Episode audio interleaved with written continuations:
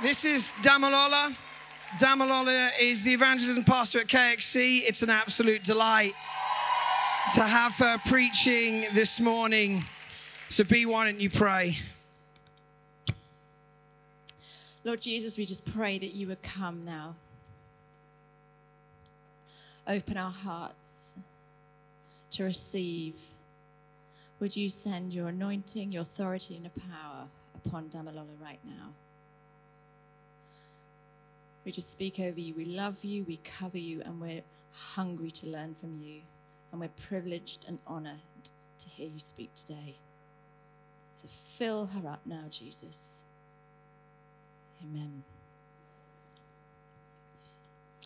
Ephesians chapter 1, verse 17. This is Paul speaking to the church at Ephesus, and he says, I keep praying, I keep asking that God, the Father of our Lord Jesus Christ, would fill you with the spirit of wisdom and revelation in the knowledge of him. We are here to consider the spirit of wisdom and revelation, but not just to consider him, to encounter him. Good morning, wildfires. It's wonderful to be with you and a joy to be here preaching with you. And then also a joy to be preaching with Mary, who will be doing BSL while I speak. So we are preaching together. Shout out to Mary. Shout out to Mary. Now, there's a lot of people here. It would have been my joy to get to know all of you, but that's not quite possible. So I thought that I would kick off with a few bits of information about me, just to give you a bit of context for the human that is before you in this moment. So my name is Damilola. I am the first of four children. I'm joined by my wonderful sister at this conference. Um, we are Nigerian. I was born in London, raised in Ireland. So I've just put you out of the misery of trying to work out where my accent is from. It's a bit of a mixture of all of that. In terms of my educational history and background, I have not one, not two, but three law degrees. Hmm. I have a bachelor's degree in civil law, a master of laws in human rights and criminal justice. And in 2019, I was called to the bar and given the degree of barrister at law. Now, you don't know me, but I want to promise you that I don't drop those details in regular conversation. So I'm not meeting a barista at the coffee shop and saying, by the way, I have three degrees. But whenever it comes up naturally in conversation that I have three degrees, I can see something happening in the minds of the person that is before me. I can see the cogs turning in their brain, and they say to themselves, She's a reasonably intelligent human being. And I must confess, I must confess, from time to time, I'm inclined to agree with them that I am a reasonably intelligent human being. Hmm. But, people of God, there are other times. Allow me to share with you in this moment one of those other times. The day is a Saturday. The date is the 2nd of April. The year is 2022. I'm at home in my room reading my Bible, as I do, because I'm pious like that. And I receive a phone call. Now, on a regular Saturday, I don't take phone calls, but I see that I have a phone call and I miss it. I don't get to it in time but I'm savvy, right? I don't recognize this number. It's an unknown number. So I Google the number just to make sure it's not a cold caller or something. I Google the number. And when I Google it, I see that it's the number of one of my banks. One of my banks, you know, like I've got lots of money. One of my banks has rang me. So I'm like, okay, this something must be going on. If they ring again, I'll pick it up. Praise the Lord. They ring again. I pick it up. And there's a gentleman on the line, and he's asking me if I've just taken out a direct debit in Bristol. Now, I'm very much in my room in East London, so I have not taken out a direct debit in Bristol. What's going on? So then we go through the recent history on my account, my recent transaction history. And as we go to an earlier point in the week, it becomes clear to me what is going on. You see, I was going about my business, trying to perhaps get to work or get some shopping, whatever it was, and I received a message that said, Royal Mail has tried to deliver your parcel to you. You've not been at home to receive it, so click on this link to um, sort out a redelivery, right? Now I, I received the message and I'm like, I didn't order anything. I know my housemate is at home all day today. But the week before, the week before, someone had sent me something out of the blue and it was lovely. So I thought, do you know what? Maybe this is my season. Maybe I'm receiving another package out of the blue. So I go on absent mindedly, I click on the link, and then it like is proper, legit Royal Mail, everything Royal Mail, Royal Mail, Royal Mail. And then it says, you know, okay, put in your details. And for this like nominal fee of £1.45, I'm not swimming in cash money, but I can afford £1.45. For £1.45, you just um, put pay this money and you get your redelivery at this date that suits you. Cool, cool, cool, cool, cool. I put the money through and then I go about my business, right? So that's at the back of my mind. But at some point, I'm like, oh yeah, one day I'm going to receive this surprise delivery. So then I'm narrating this, I'm saying this to the person on the phone, and he's like, Is that regular practice for Royal Mail? Do Royal Mail ask you to pay for redeliveries? And in that moment, people of God, it's clear to me that I have fallen for a phishing scam. Where were my three degrees? When this message came into my phone, I have fallen for a phishing scam. So in this moment, I am hit by a jolt of panic. I have just opened the door for somebody to wreak havoc on my account. But while I'm experiencing immediate panic, there is also reassurance because of this lovely guy who is on the phone and he's telling me, Don't worry, it's okay. This stuff happens all the time. It's not gone on too long, it's not been too late. We've noticed that this was suspicious activity on your account, and we're here to help you with it. Flooded by both panic and relief that there is somebody with me in the midst of it to walk me through it. So he stays on the line with me, and then we're talking through, and not just this account, but the other accounts that I have. He asks me if I have any other accounts. And then we get onto my savings account. Now, again, I don't have a lot of money, but all the money that I do have, all of it, all the money that I have is inside that savings account. So we get to the savings account and he says, You know what? We must make sure that this money is safe. But this other account that you've been using has been compromised, right? So what we need to do is we need to close your current account here.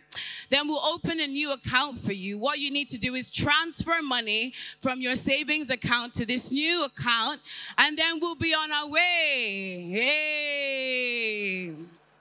Now, I wonder if there's anyone here who's, you know, done English lit, read any plays. Shakespeare has this device, and he uses it in the play that I studied, Hamlet, to play within the play. Well, people of God, this wasn't quite a play within a play.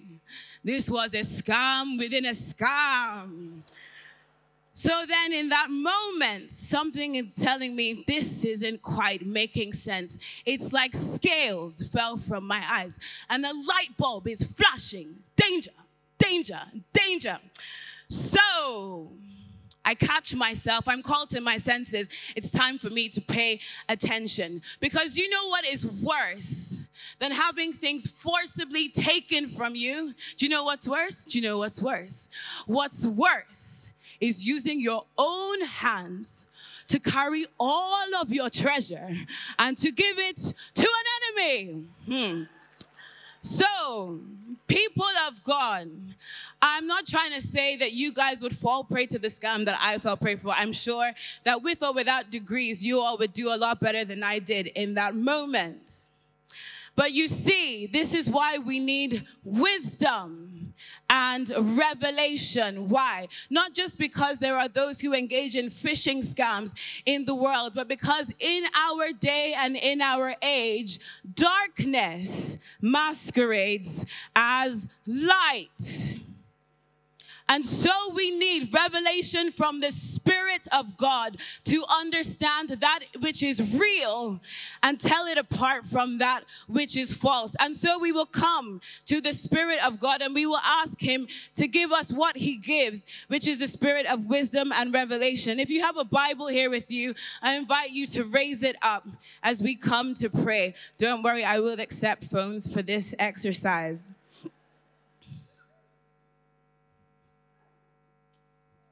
Wildfires, take up the sword of the Spirit, which is the word of God. And this word, the word of God, is living and active. It is sharper than a two edged sword, and it is able to penetrate, to pierce between soul and spirit. So, Spirit of God, we invite you in this moment to unsheathe this sword. Spirit of God, come and penetrate our hearts. Come and penetrate the darkness that is around us. Spirit of God, come and lead and direct us into what is real and what is true. For we ask this in the precious and the matchless name of Jesus. Amen. Amen. Turn with me to Daniel chapter 1. We are going to be exploring the spirit of wisdom and revelation from the book of Daniel. I'm going to be reading from verse 1 to verse 8, Daniel chapter 1. And I read, during the third year of King Jehoiakim's reign in Judah, King Nebuchadnezzar of Babylon came to Jerusalem and besieged it. The Lord gave him victory over King Jehoiakim of Judah and permitted him to take some of the sacred objects from the temple of God. So Nebuchadnezzar took them back to the land of Babylonia and placed them in the treasure house of his God. Then the king ordered Ashpenaz, his chief of staff, to bring to the palace some of the young men of Judah's royal family and other noble families who had been brought to Babylon as captives. Select only strong, healthy, and good looking young men. I know there's some young men in here wondering if they would have made the cut, he said. Make sure they are well versed in every branch of learning, are gifted with knowledge and good judgment, and are suited to serve in the royal palace. Train these young men in the language and literature of Babylon. The king assigned them a daily ration of food and wine from his own kitchens. They were to be trained for three years, and then they would enter the royal service. Daniel, Hananiah, Mishael, and Azariah were four of the young men chosen, all from the tribe of Judah. The chief of staff renamed them with these Babylonian names. Daniel was called Belteshazzar, Hananiah was called Shadrach, Mishael was called Meshach, Azariah was called Abednego. Verse 8, but Daniel, someone say, but Daniel but Daniel was determined not to defile himself by eating the food and wine given to them by the king. He asked the chief of staff for permission not to eat these unacceptable foods. This is God's word, and we thank him for it. If I were to capture for you the context that Daniel and his friends find themselves in in this chapter, it would be across these words destruction, seduction, total assimilation. Destruction, seduction, total assimilation. Number one, destruction.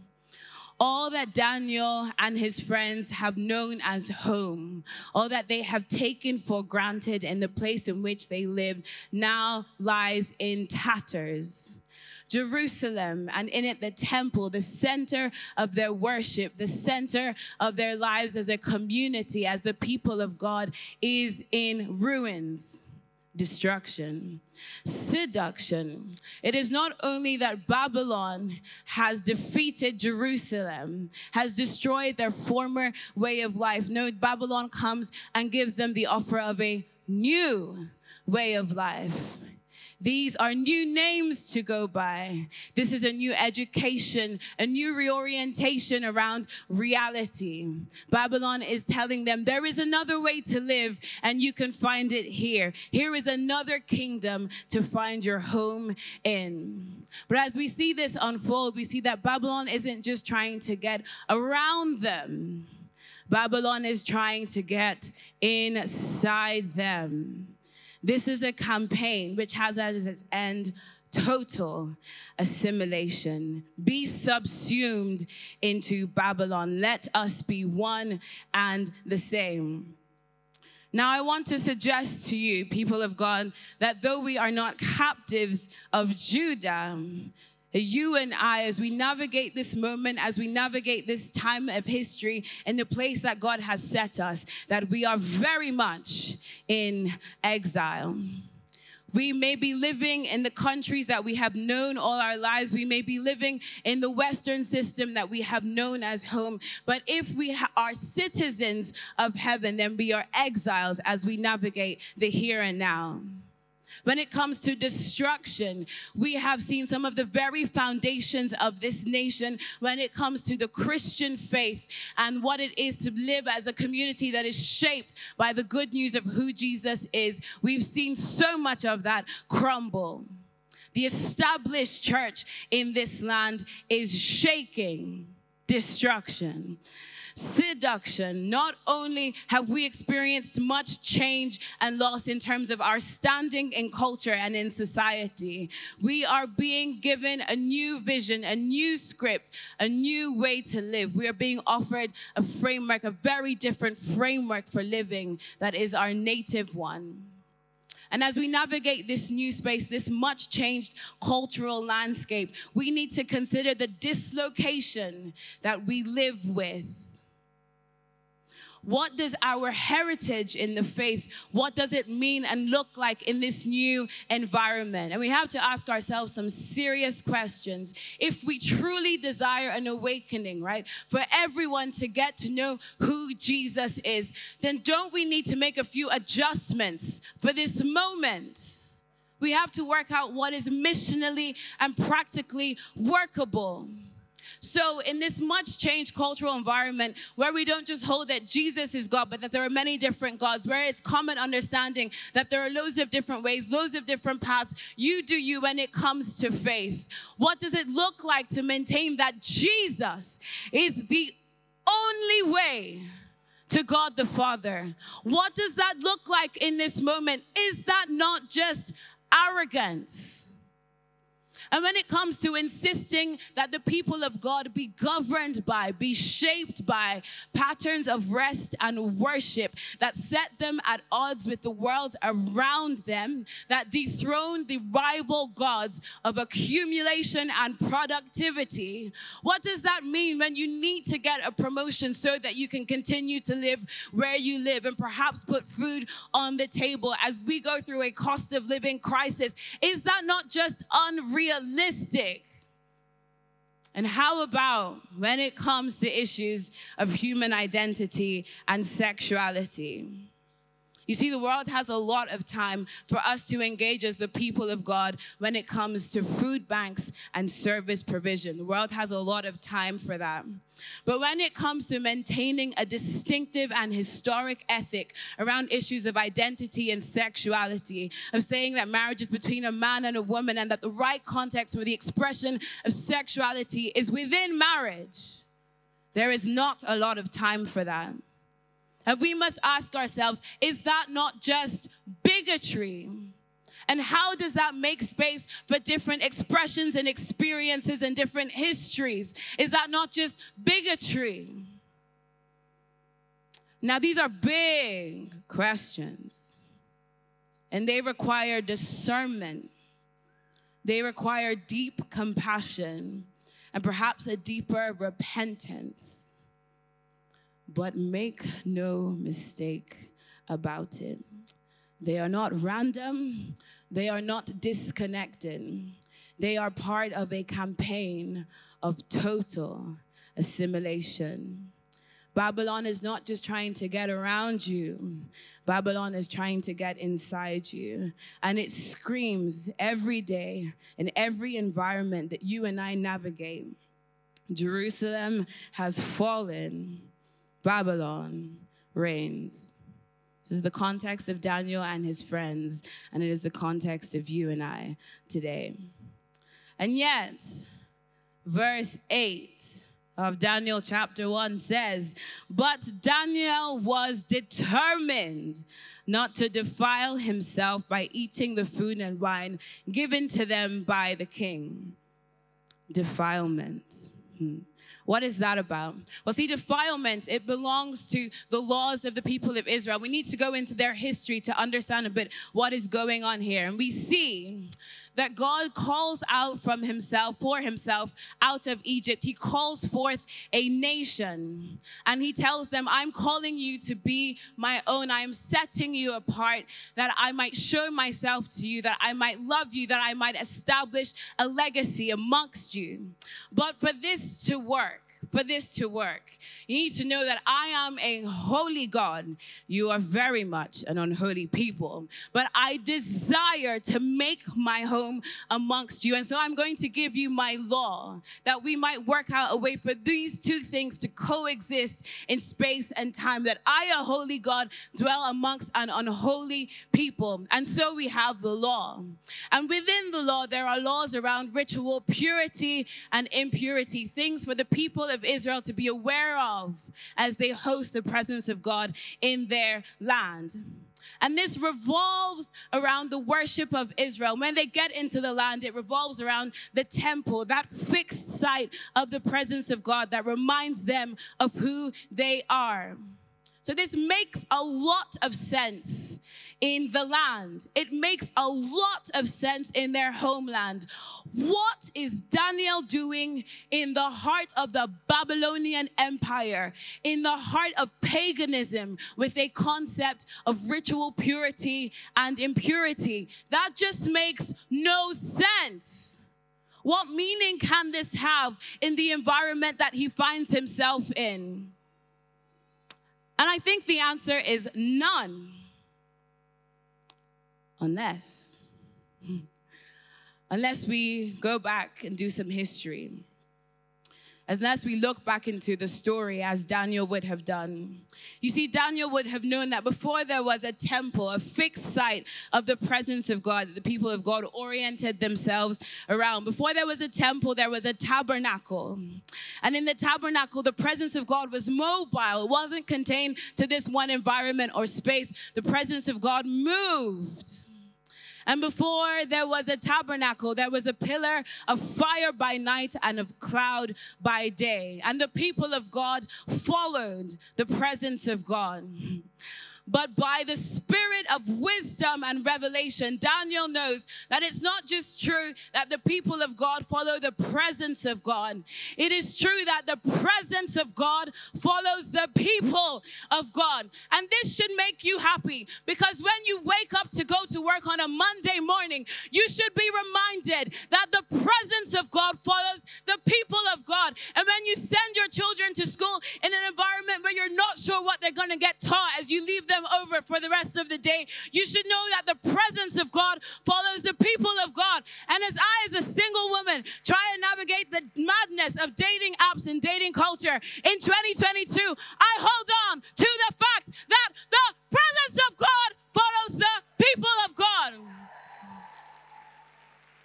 by the spirit of wisdom and revelation, Daniel knows that the presence of God follows the people of God. And so, even in the heart of empire, even in the paganism of Babylon, consecration has meaning and where the structures of Babylon, where the rhythms of the new life and the new world that he and his friends are living, and where it tells them assimilate or die. Jerusalem has fallen, Babylon reigns, assimilate or die. By the spirit of wisdom and revelation, we know that it's not assimilate or die, it's assimilate and die. But be set apart be set apart and live. Not assimilate or die, but be set apart and live. By the spirit of wisdom and revelation, we know that the ground that we stand on and the territory that we walk in, though it isn't our homeland, that God is doing something with us in the midst of it as we are consecrated to Him. But what does consecration mean? What does it mean practically to be set apart? Well, I know what I would like it to mean. I would really like for consecration to mean that I withdraw from the world and I get to enjoy the joy of my wonderful church community. We get to do our thing, lifting up the name of Jesus, finding these new patterns of rest and worship and prayer, having these rhythms that our lives are governed by. And then the world can do what it wants to do because we are consecrated, we are set apart. And there is certainly a sense in which consecration means distinction but hear me, this isn't distinction. This isn't being set apart in order that we might not be contaminated. That's not our primary goal. No, we treasure what it is to be set apart, not because we are avoiding contamination, but because we desire to be contagious. This is why we steward the work of the Spirit within us because we want it to affect the environment that we that we are called to. We are consecrated not because we are running from contamination. We are consecrated because it is our heart's desire and the desire of the God who has called us as his own that we might be contagious to the world around us. But what does it look like to foster and steward this as the people of God? Well, I see in the story of Daniel and in his life with his friends, and it's important. I keep talking about Daniel, but it's important to know that he didn't do this as a lone ranger that it was him and his friends, and there weren't many of them, but they fostered within themselves a community of fidelity to the truths of old that maintained them in the realities of the present. There are practices that sustain us in our consecration and the call to distinction in the world that we are in. And I see them across these four things in the life of Daniel what he eats, what he prays, what he sees and what he says, what he eats, what he prays, what he sees, and what he says. Number one, what he eats. Daniel makes the point in this verse, verse 8, chapter 1, not to eat what those around him are eating. And this is a radical, radical move. Perhaps not as radical as we might initially be inclined to see it. See, the food that Daniel would have gotten would still have come from the coffers of Babylon. He didn't mean that he had his own allotment that he went to. It still came to him from Babylon. So he's still living on Babylon's dollar. But even if it's not radical in the way that we might initially think it is, I think there's certainly a symbolic significance in this that Daniel takes a stand and decides that he will not be nurtured and nourished by what is nourishing the world around him, that he will not consume all that is being consumed by the world around him, that there will be something else going on the inside of him. Even if he can't control what is going on around him, he'll take a stand when it comes to what's going inside of him. And we know from the words of Jesus that you and I are not meant to live by bread alone or vegetables alone, but by every word that proceeds out of the mouth of God. So Daniel takes a stand in the natural to highlight that he is taking a stand where you can't see. Daniel's source is not the source of the Babylonians. There is something else that is going inside of him. He chooses to be nourished by something else. What are you consuming as we inhabit this moment? What are you feasting on? What he eats. Number two, what he prays. Daniel chapter 9. Daniel lifts up this wonderful prayer to God, and it has these three key elements. Number one, he starts with the glory and the grandeur of God. Even amidst the dislocation and the tensions of exile, he still proclaims that God is faithful. He finds a way to lift up the name that is above every other name. He starts with God in praise and adoration. He then moves to confession. And it's not sexy, it's uncomfortable as he lays bare before God the sins of himself and of his people. But in that action, though he lives in a society that is pervaded by darkness, Daniel walks into the light in confession. And then moving on from confession, being sustained by a diet of the word of God, he speaks forth the promises of God. He said, God, did you not say? And God, don't you care that your glory is attached to these people? Lord, we need you to make good on your promises for the honor of your name. We need people who approach God in prayer and say, God, not just for my comfort, God, not just for my sense of ease, God, for the honor of your name, you need to come through on what you have said. This is what Daniel prays. And it's not just what he prays, it's when he prays. His whole day is oriented around three times of prayer. And yet he's living in the heart of the empire. He has so much to do. But the main business of Daniel's day is not what Nebuchadnezzar has on the docket for the day, it is what he does before the throne of God. That's where the true business of Daniel's life happens. And you might say, do you know what? Like three rhythms of prayer a day, or even just like having a set thing around that seems a bit restrictive. We're people of grace, and praise God, we are. I'm just in constant communication with God. Like I, I just I just talk to him all the time. And praise God for that. I'm here for that. I bless you in that. But I want to encourage you that if Daniel needed these rhythms, if he needed the security of these rhythms and touching base with a heavenly reality in order to sustain him in exile, that maybe you and I do too. What he eats, what he prays, what he sees. It is likely here that if you have read the book of Daniel before, that you've had the experience of having a beautiful time from chapters 1 to 6. And then we take a bit of a turn from chapter 7 and it gets a bit scary. There's things flying around, there's language that we don't fully understand because we enter into apocalyptic literature. But see, the purpose of apocalyptic literature is not just to give your five year old nightmares.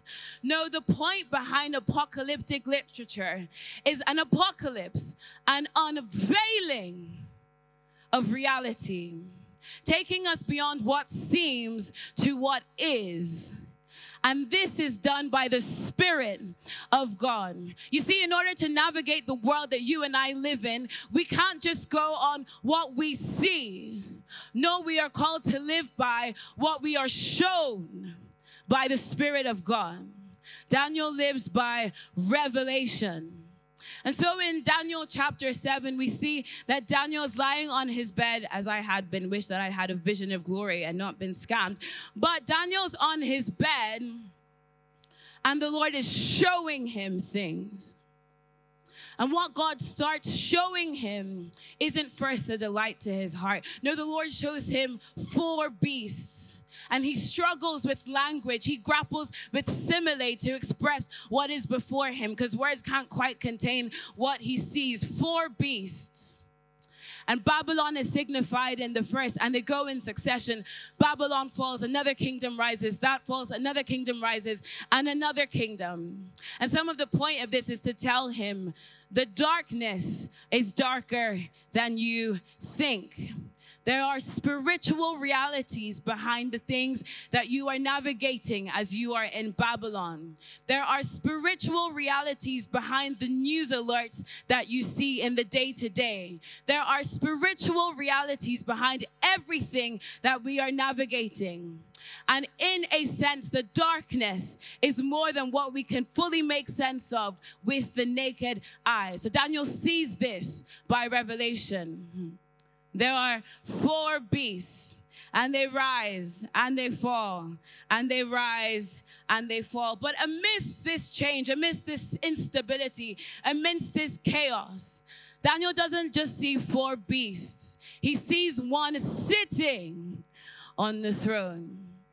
What is the Ancient of Days doing? He is sitting on the throne. He's not scrambling around for what to do amidst the crises that his people face. He's not scrambling around wondering what's going to happen to the world that he so made, so loves, so sustains. He is not perturbed.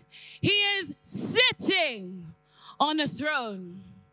These kingdoms rise and fall.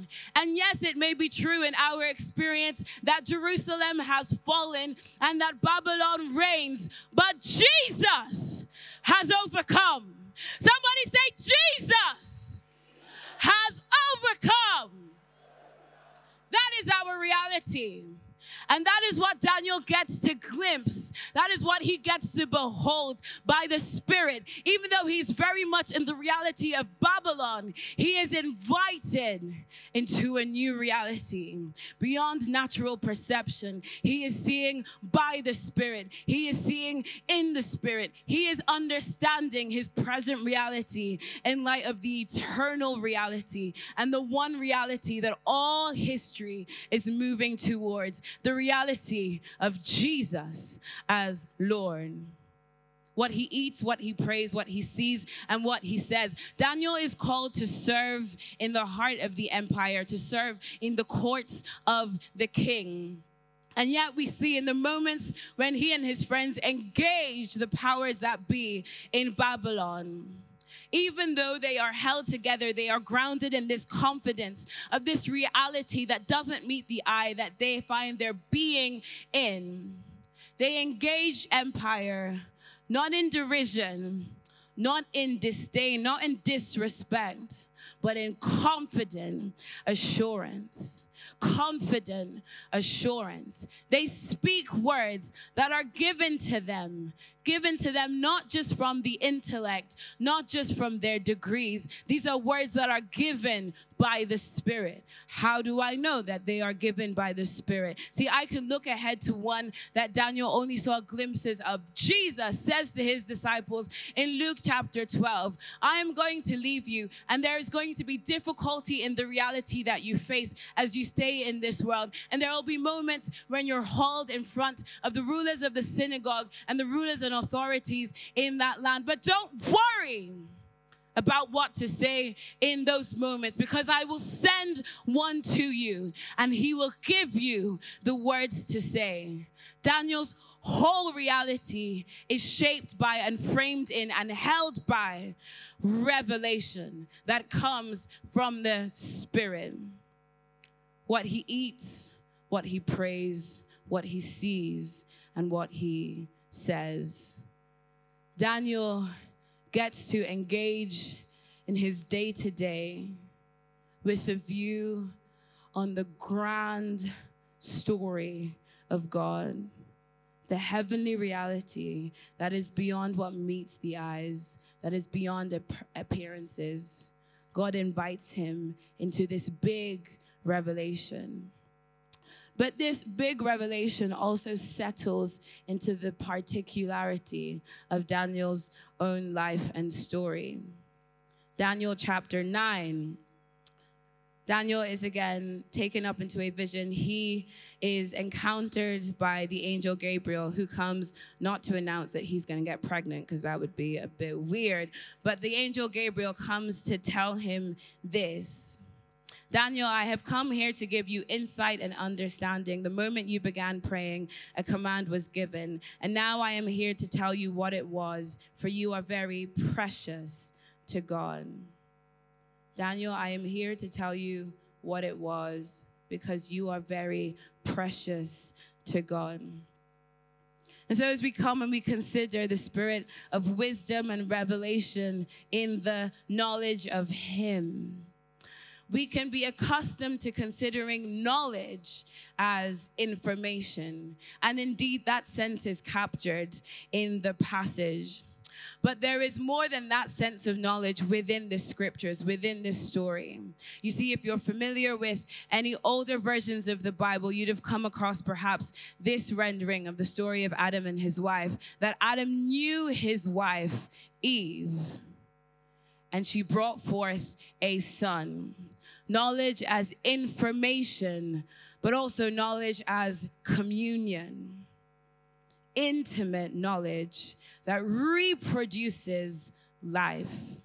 If you need details on how this works in the natural, please do feel free to consult my pastors, P and B, before we leave this afternoon. But you see, just as in the natural, intimate knowledge reproduces natural life, so it is in the spirit that spiritual knowledge, following the Spirit into the knowledge of God, reproduces spiritual life on the inside of us. And what is that life? The life of Jesus. What the world needs, what our world needs, what our environment needs is the life of Jesus coming up from the inside of us. The knowledge of God is not just knowledge as information It's knowledge as communion and intimacy and fellowship with the living God. And this also is revealed to Daniel.